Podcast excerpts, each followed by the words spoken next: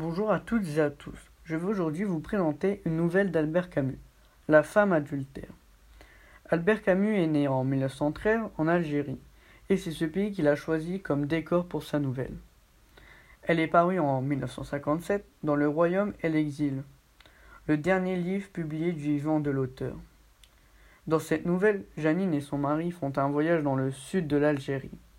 Marcel espère y vendre ses tissus Très vite dans l'histoire, nous apprenons que, même s'ils sont mariés, ils sont très différents, et ce voyage va mettre leur mariage à l'épreuve.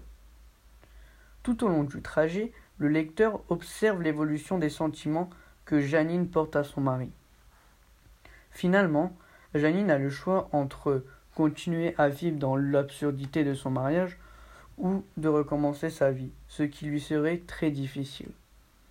Marcel est tout pour elle et elle ne se voit pas vivre sans lui.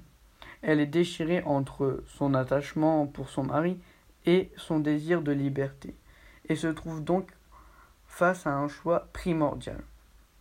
J'ai beaucoup apprécié cette nouvelle. Celle-ci nous replonge dans l'Algérie d'Albert Camus tout simplement, et nous montre aussi la dextérité qu'il a pour écrire tout type d'invention.